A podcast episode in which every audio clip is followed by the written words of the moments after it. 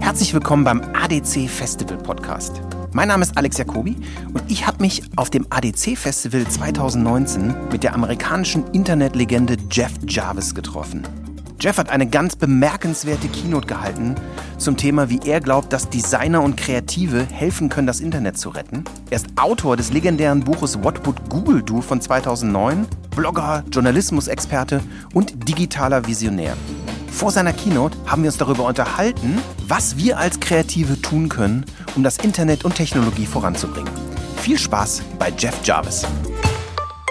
I'm here at ADC Festival Podcast with Jeff Jarvis. Jeff, it's a pleasure having you here. Vielen Dank. I just read uh, you, you want to talk with us about when data and machine learning make the world more predictable and even unpredictable And unexplainable. and unexplainable. What's scary about it, uh, and here in the land of Datenschutz, where data is already scary, is that uh, I've seen recently a friend of mine, uh, David Weinberger, who had been the co-author of the Cluetrain Manifesto, which Yeah. was the seminal work of internet culture, has a new book out called Everyday Chaos. Yeah. As he went through, he talked about how simple A B testing, let alone machine learning and artificial intelligence, use data to make predictions that we can't make. And we can test whether those predictions are true. And even when they are, the machine can't explain why. Yeah. And the idea of losing why, I think, is going to be very scary to people. It's, Why? Uh, w- why? Um, because we have a, a hubris, an ego that says that we can explain things, especially us in journalism. Yeah. Uh, we believe we tell the story. We explain what happens. We understand everybody else's motives. We can we can reduce everything to a simple narrative. Okay. Jeff, what are the three things we as advertising creatives should focus on most in the next years? Shifting to a relationship based model. And that may not be making a product you call an ad, it may be trying to understand how to build re- relationships of trust with people. I run a group of people who are involved in media and commerce, and they tell me that they prefer it because trust matters more. If all you're doing is making content to get an audience that you then sell as a commodity to the advertiser, there's very little trust in that relationship. But if you're saying, I'm going to recommend, I'm holding one now, the best damn microphone. I'm Wirecutter, I'm of the New York Times, and I spent 50 hours looking at every possible microphone. And here's the best microphone. And by the way, you can buy it. Uh, that's how I make my money. Um, there's a conflict of interest there. But if I end up recommending a crappy microphone because I make more money on it, I'll lose my credibility, my trust. So trust matters greatly. Relationships have to be built on trust. And um, I still think that relevance matters greatly, that just bombarding people with a message uh, without uh, listening uh, doesn't work. So the way to be relevant is to f- listen to people. And I know I'm in the, in the land of Datenschutz, uh, where data is seen as a, as a dangerous thing. But think of it another way that when you build a relationship with someone, you get to know them and you know something about them. And if you have permission and mutual trust, that enables a more relevant and valuable relationship. Thank you very much, Jeff. Vielen It Dank. was a pleasure. Dankeschön. Das war mein kurzes Gespräch mit Jeff Jarvis. Und bevor wir zur Keynote gehen, noch ein kleiner Einwurf unseres Sponsors. Der ADC Festival Podcast wird präsentiert von With Love and Data. Bei With Love and Data produzieren wir Audioinhalte und Podcasts für Marken mit einer Kombination aus kreativen Menschen und cleveren Algorithmen. Dazu entwickeln wir die erste Marktforschung, die nicht Budgets rechtfertigt, sondern kreative Menschen stärkt, indem wir gute Ideen retten und auf ungewöhnliche Weise inspirieren. Wenn ihr mehr darüber wissen wollt, geht zu withloveanddata.com. Und jetzt viel Spaß bei Jeff Jarvis Keynote. Guten Tag. Mein Deutsch ist leider sehr schlecht, so we'll do this in English, and I'm grateful for the possibility to do that. Um, a few weeks ago, they asked me for a title, because they always ask for the title of the presentation long before you've thought about it, so I came up with this. I was reading a book at the time, but like Natasha, I changed the whole thing, uh, pretty much. Um, uh, luckily, it's not a presentation about design thinking. That would be bad. Uh, so, what interests me more is this when I realized I was in a room of creatives and designers at this time of crisis for the internet, I thought it was important to talk about your role there with the internet and with technology today.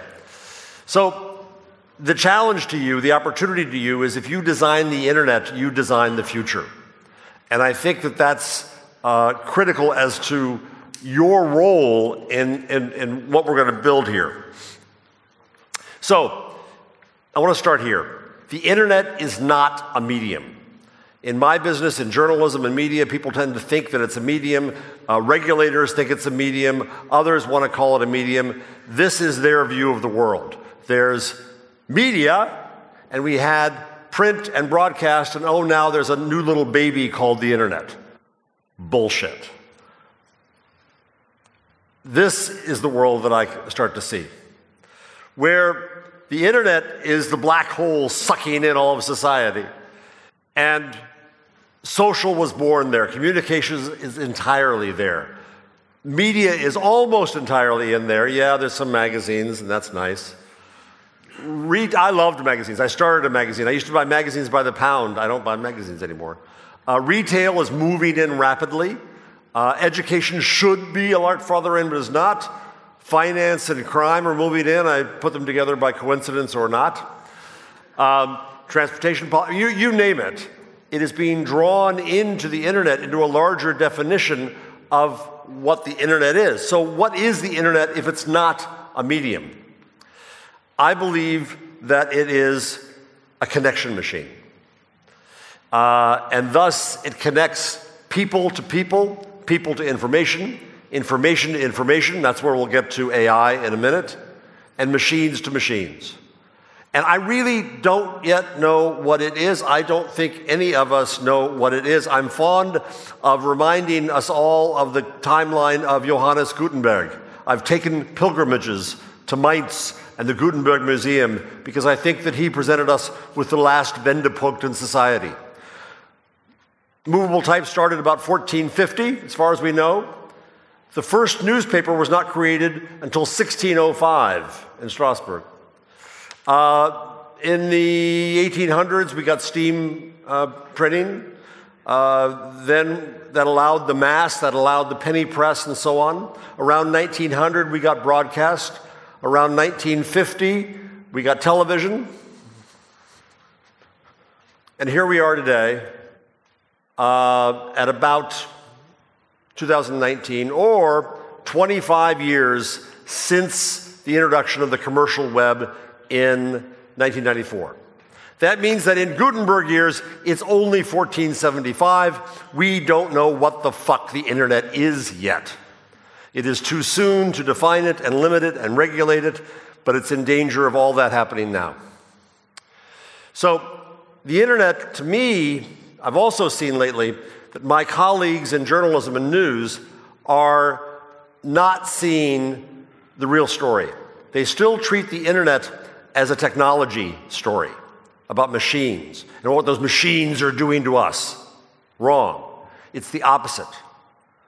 The internet is the story of society. Now, I'm not trying to say that the internet has gobbled up society and the internet is society. No. But everything on the internet that we worry about, everything on the internet that we praise, is the action of people. It's about us. Anyone here seen the old, you're all too young to have seen the movie Soylent Green? It's made of people. That's all I'll say. You can look it up online. So the internet is becoming society. And, and to, so that is the way I think that we need to look at it and study it and appreciate it and worry about it as the acts of people. It's not the machine, it's how people are using the machine. If we think back once again to Gutenberg, you know, we see a progression, an amazing progression of technology. Uh, obviously, the primary technology from Gutenberg was not the press, it was movable type, and it was the handheld press that enabled him to create fonts uh, in precision at scale. We think that's the case. We're not sure, we don't know, but we think that's what he did. It was the first Gutenberg was the first technology entrepreneur. He had to solve problems of science. He had to solve problems of, of, of business models. He created um, what was then known as automated handwriting, because we always see the future in the analog of the past. He scared the shit out of popes and princes with this invention. Maybe he had a role in causing the 30 Years' War. Maybe we yet have a 30 Years' War to come. Who knows? Then came steam power press, which led to the penny press, which led to the creation of the mass, which led to your industry. The linotype, I love that machine. It is the greatest machine ever invented on earth. If you ever have a chance to see one, marvel at it and then phototypesetting in an oddly gothic presentation here. But what happens after all these technologies are introduced and after we worry about them and after we concentrate on them and after we talk about the technology, the technology, the technology, the technology recedes into the background, and is forgotten. Right? Clay Shirky, I believe it was, who said technology becomes powerful when it becomes boring. So there are design implications, I think, for this world that we are entering into about thinking more broadly about what we are creating here in the, the internet, data, AI, and technology. Let me go through a few of those. First, I think we have to get out of the mind of products. In my business in journalism, we tend to think that we make a product called content that fills publications that are also a product. We emphasize having product managers and product development. A lot of talk about product. I don't think journalism is a product at all, it is a service. As you know, there are arguments that any product in the end is a service. And it makes us rethink what we do and how we do it. If we don't think of the thing, but we think of the use, if we don't think of the thing, but we think of the people, it affects how we design differently. I become adamant, and this is heresy in my world, that we have to get out of the idea of thinking that we make content, as I said before. And this is heresy because that's how our entire production scheme is built up in, in journalism and media is we make a thing called content. But content is a gutenberg era notion of a, something that fills a product a book. There are two great scholars from the university of southern denmark who have a theory they call the gutenberg parenthesis. That before gutenberg knowledge was passed around mouth to mouth it was changed along the way. There was very little sense of ownership or authorship. There was very little business model besides one scribe one year one book one patron. Then along comes Gutenberg. And now things are contained in books. They have an alpha and an omega. We think in a linear fashion. Marshall McLuhan says that the line, this sentence is an example, becomes our organizing principle. We invent a business model and copyright. We invent a notion of content being uh, property, real property. We build everything around that. Now they say we come to the other end of the Gutenberg parenthesis, and now we have to look at the world as seeing that once again knowledge is passed around click to click. It's changed along the way. There's very little sense of ownership or authorship. Thus, we fight about copyright. Um, and the person we value most is not the ancient and not the expert, but the room itself, the network. Conversation is the essence of democracy. Conversation is the essence of what we in media need to preserve and to serve. I've redefined journalism lately because I have tenure, I can do obnoxious things like that. My new definition of journalism is to convene communities into civil, informed, and productive conversation. Society is the conversation. We've got to move from this notion, horrible notion of user interface, to humanization. That's what design does. User interface is so mechanistic. I think it's wrong. And then finally, we've got to move from the notion of just the aesthetic to the ethic, because that's what I believe design really brings to our world. And I'll get more into that in a moment. So, now to the real purpose that I was asked to talk about AI. But as I said earlier, I have problems separating out AI from the internet. People to people, people to information, information to information, machine to machine. It all becomes one big glump of technology. I went to Google I/O in California, I guess a week and a half ago. I put on a lot of miles. Um, and uh, Sundar Pichai on stage bragged about their uh, natural language processing machine learning model and how it, it, fancy slide all these words, all the work necessary to understand our voices and to make sense of them was a machine learning model that filled up 100 gigabytes. Their breakthrough they announced was they reduced it to half a gigabyte. And that now means that that entire model fits on a cheap phone. And they gave, some of you may have seen this, they gave us a video of a, of a goosebump moment in um, India where a mother who's illiterate had to depend upon her children to read signs to her and read other things to her. And now, with the machine learning module entirely in the phone, she can point the phone at a sign. It will read the sign. It will read it to her. It will translate it and read it to her, all on her phone. So we end up not with Intel inside now, but with AI inside. AI will be inside of so much of what we do. What will that mean? Well, it means that we can hold conversations that have meaning. It means that it can predict with some accuracy what we want to do next. It means that it can have some measure of logic for us. I, for one, welcome my new master, the AI. Uh, at Google, they showed because the modules are so small, the latency in the discussion went away. So they did a demonstration of talking with your phone, having it open this app and relate to that app and pull up your flight from that app and put it in this conversation, all in the speed of a conversation. It becomes more normal. No, it's not human, but it's normal. That's an experience to design. Now, especially here I am in Germany, the land of Datenschutz. If you bring up the word data, uh, what is it? Uh, uh, is that a, if I get this right, a, a Schreckenswort? A scare word. Yeah? When you say data he, around the world these days, but especially here, it's uh oh, data.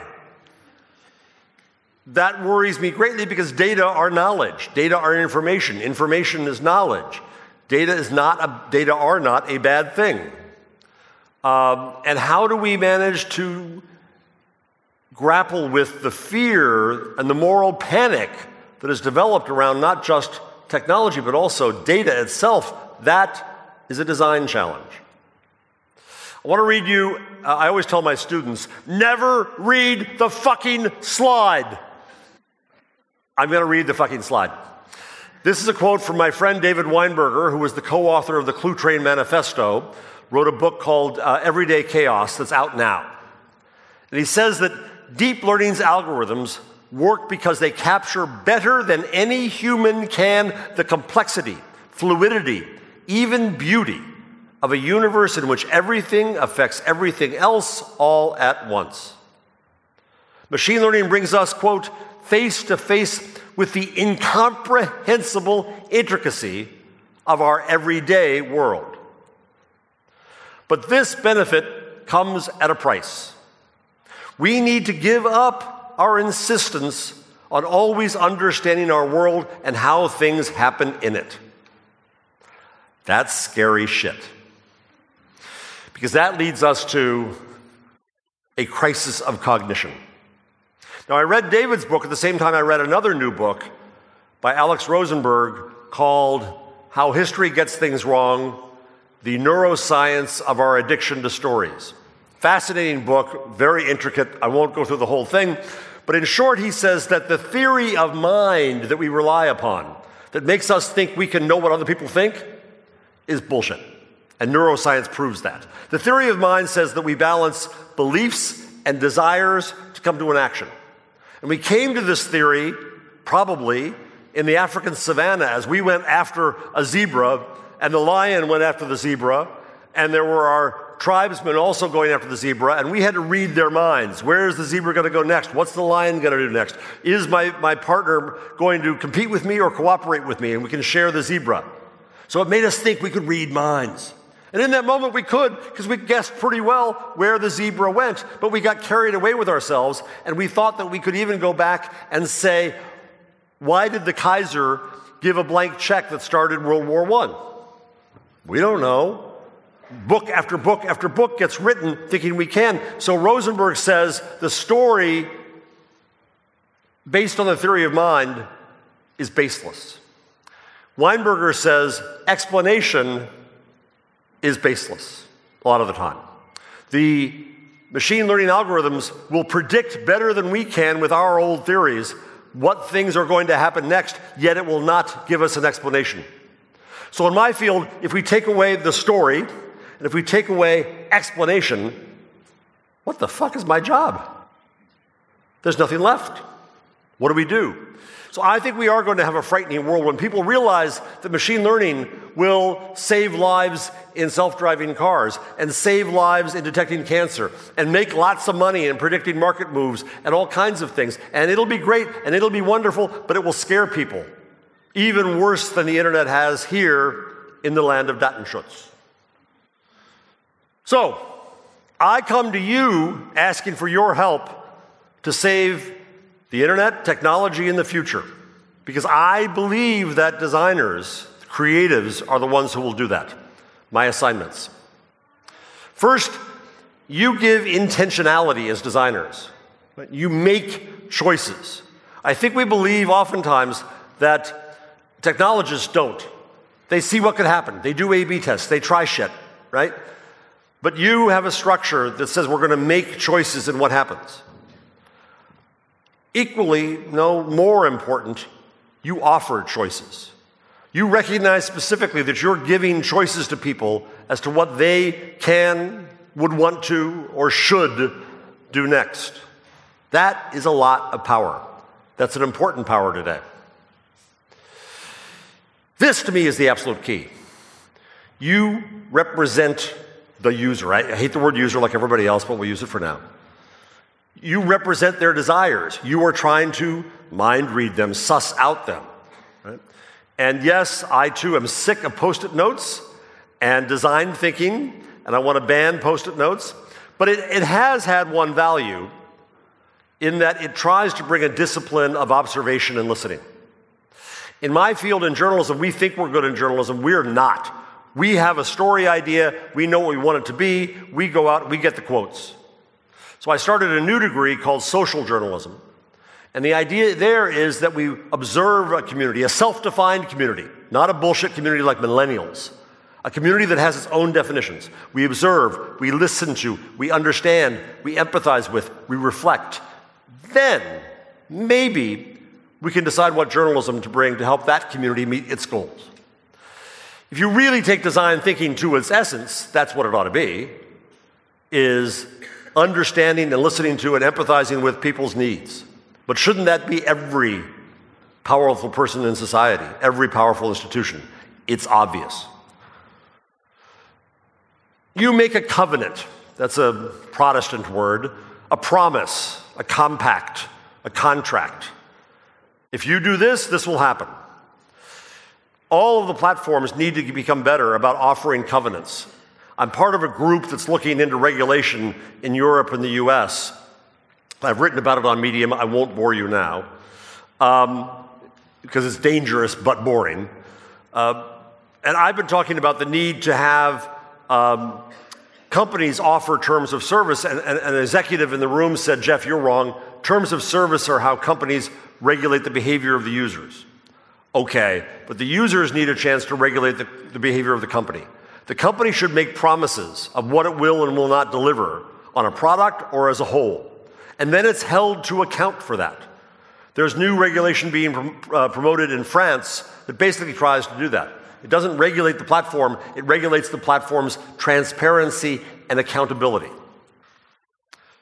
In this process, you set standards too. You say how something should operate and you have a book going through that. In that process, also, you help change norms. Nudge, a good Yiddish word in New York. You are trying to suggest to people how they should behave, how they should operate. Um, that's dangerous, that's powerful.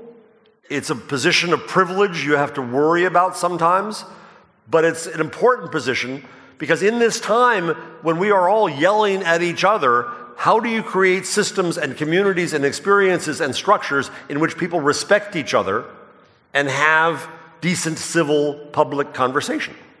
How do they accomplish things together? That's what designers do. You understand and test impact. You know where something's going to go. We need more of that from the platforms. You, I mentioned before, bring thus transparency and accountability. So, I want to wrap this up into something I'd love to have your advice on. I'm thinking about trying to do a course at my school, City University of New York. I'm in the Newmark Graduate School of Journalism. Uh, we're a tiny little boutique in a huge university. And I want to try a course in designing the internet, thus designing the future, in which you could design anything. You could design a service, what we used to call a product. You could design a company. You could design standards. You could design education. You could also design regulations. How do we sit down with intentionality and ethics and empathy and try to design the internet and thus the future. I think that's something that we should be studying. I sat at a school recently where they were talking to me about a job in a media school, and I thought, I, I didn't, I'm not going there, I love my little school where I am. But I thought it's kind of absurd to talk about a media school when before I have a slide up there that says that media are merely a, a subset of the internet. Why don't we have an internet school? What does that look like? So, who should be part of this? I want to bring in media because that's what I do, what I want to play. Anthropology should be there because it has a discipline of observation and evidence.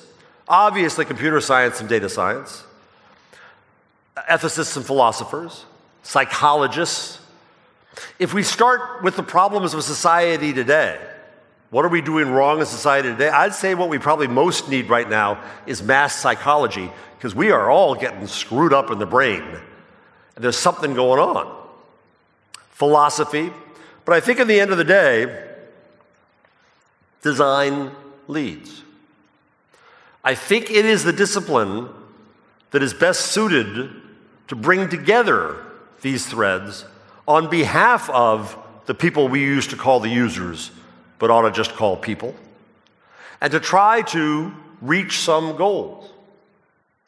I think design not design thinking. Design, writ far larger, is the discipline that we ought to be looking toward to see how we can bring together this future.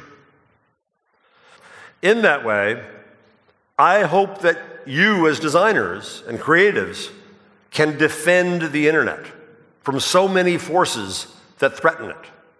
Defend it from our own bad behavior, defend it from corporate greed, defend it from stupid regulation that has unintended consequences, defended from the authoritarians who would take it over and misuse it, like the one in my country. Es tut. You can defend the internet if you take on the task to design the future. Vielen Dank.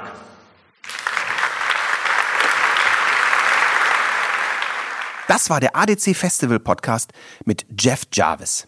Übrigens, das gesamte Interview mit Jeff Jarvis könnt ihr im With Love and Data Podcast hören. Ihr findet uns bei iTunes oder bei Spotify unter With Love and Data.